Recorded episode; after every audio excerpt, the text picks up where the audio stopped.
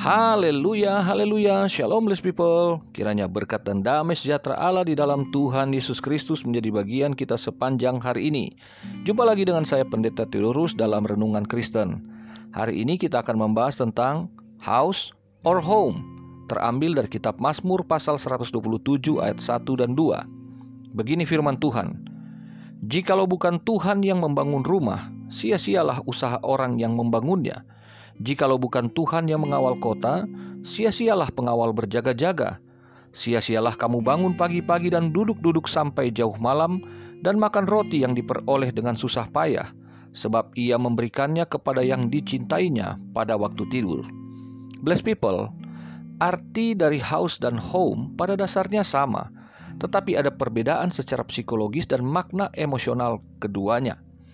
House lebih merupakan sebuah struktur bangunan yang terbuat dari semen, batu bata, dan sebagainya. Sedangkan home adalah tempat di mana orang tinggal dan merasa layak, berhak, dan nyaman berada di sana. Jadi, house menunjukkan bangunannya dan home menunjukkan suasananya. Singkatnya, yang paling ideal adalah jika seseorang memiliki rumah yang suasananya dapat membahagiakan dirinya dan keluarganya. Cukupkah itu? Apakah suasana rumah yang diciptakan arsitek, ataukah suasana ala keluarga cemara yang dimaksud oleh Salomo? Ingat, saudaraku, Salomo adalah raja Israel terkaya di bumi yang pernah tercatat di Alkitab. 1 Raja-Raja 10 ayat 14 sampai 29. Dan ia memiliki rumah atau istana yang sangat mewah menyaingi kemegahan bait suci yang dia bangun juga. 1 Raja-Raja pasal 6 dan pasal 7 Salomo adalah satu-satunya raja Israel yang tidak pernah mengalami peperangan dalam hidupnya. Itulah masa Israel hidup damai dan tentram selama pemerintahannya. 1 Raja-Raja 4 ayat 24 sampai 25. Tetapi kemudian Salomo dalam kesuksesan dan kemegahannya menjadi kesia-siaan yang tragis ketika ia jatuh ke dalam dosa penyembahan berhala. 1 Raja-Raja 11 ayat 1 sampai 13. Itulah sebabnya Salomo menulis Mazmur ini untuk mengingatkan kita semua akan bahayanya bekerja keras tanpa melibatkan Tuhan atau bahkan meninggalkan Tuhan demi mengejar kesuksesan dunia. Setidaknya, ada tiga pelajaran penting dari Salomo di ayat 1 dan 2 tersebut. Pertama, rumah yang dibangun tanpa mengandalkan Tuhan hanya menghasilkan kesia-siaan. Ayat 1 bagian A. Rumah tempat tinggal memang jemaat yang membangunnya, tetapi suasana yang damai dan tentram hanya Tuhan yang mengaruniakannya. Rumah tangga memang dibangun oleh suami istri, tetapi hanya dengan berkat kasih setianya Tuhan, rumah tangga jemaat itu akan kokoh sampai maut memisahkan. Haleluya.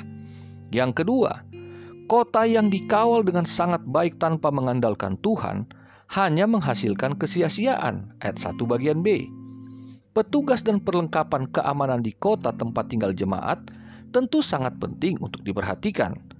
Tetapi rasa aman di dalam batin dan pikiran ketika menghadapi rasa takut dan panik pada situasi yang buruk hanya diperoleh di dalam persekutuan jemaat dengan Tuhan.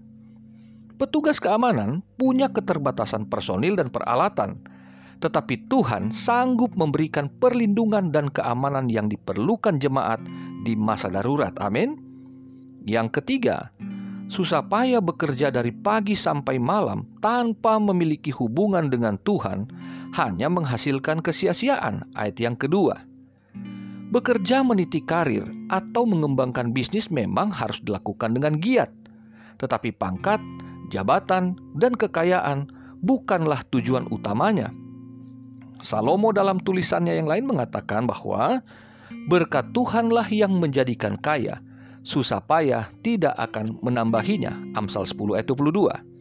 Jadi, kekayaan dan makanan merupakan anugerah Tuhan semata. Susah payah tidak mempengaruhi hasilnya. Hal ini ditunjukkan dengan kalimat sebab ia memberikannya kepada yang dicintainya pada waktu tidur ayat 2 bagian C. Mengapa? Karena tujuan berkat Tuhan itu untuk menyadarkan bahwa jemaat adalah pribadi yang sangat dicintainya. Dengan demikian, hubungan jemaat dengan Tuhan bukanlah hubungan bisnis, untung atau rugi, kaya atau miskin, tetapi berdasarkan iman dan kasih kepadanya. Saudara yang terkasih dalam Tuhan, sesungguhnya COVID-19 telah dipakai Tuhan untuk menyadarkan semua orang bahwa betapa rapuh dan lemahnya sistem kesehatan dunia yang terbukti tidak dapat menghentikan virus yang sangat kecil itu untuk memporak-porandakan semua hasil kerja yang sangat dibanggakan manusia. Khususnya di Indonesia, lihatlah COVID-19 telah meluluh lantakkan perekonomian nasional. Para pengusaha menjerit nyaris bangkrut orang terkaya di Indonesia kehilangan ratusan triliun rupiah dari saham perusahaannya yang rontok dalam sekejap. Dan para pekerja dilanda kepanikan ketika dirumahkan atau bahkan diberhentikan. Pokoknya semua susah payah selama ini menjadi sia-sia.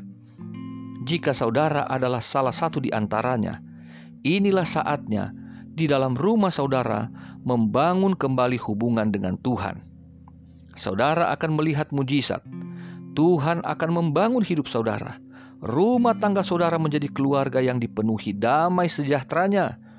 Tuhan akan melindungi saudara dan keluarga, dan Dia akan memelihara saudara dan keluarga dengan berkecukupan selama pandemi ini, karena Dia sangat mengasihi saudara dan keluarga saudara.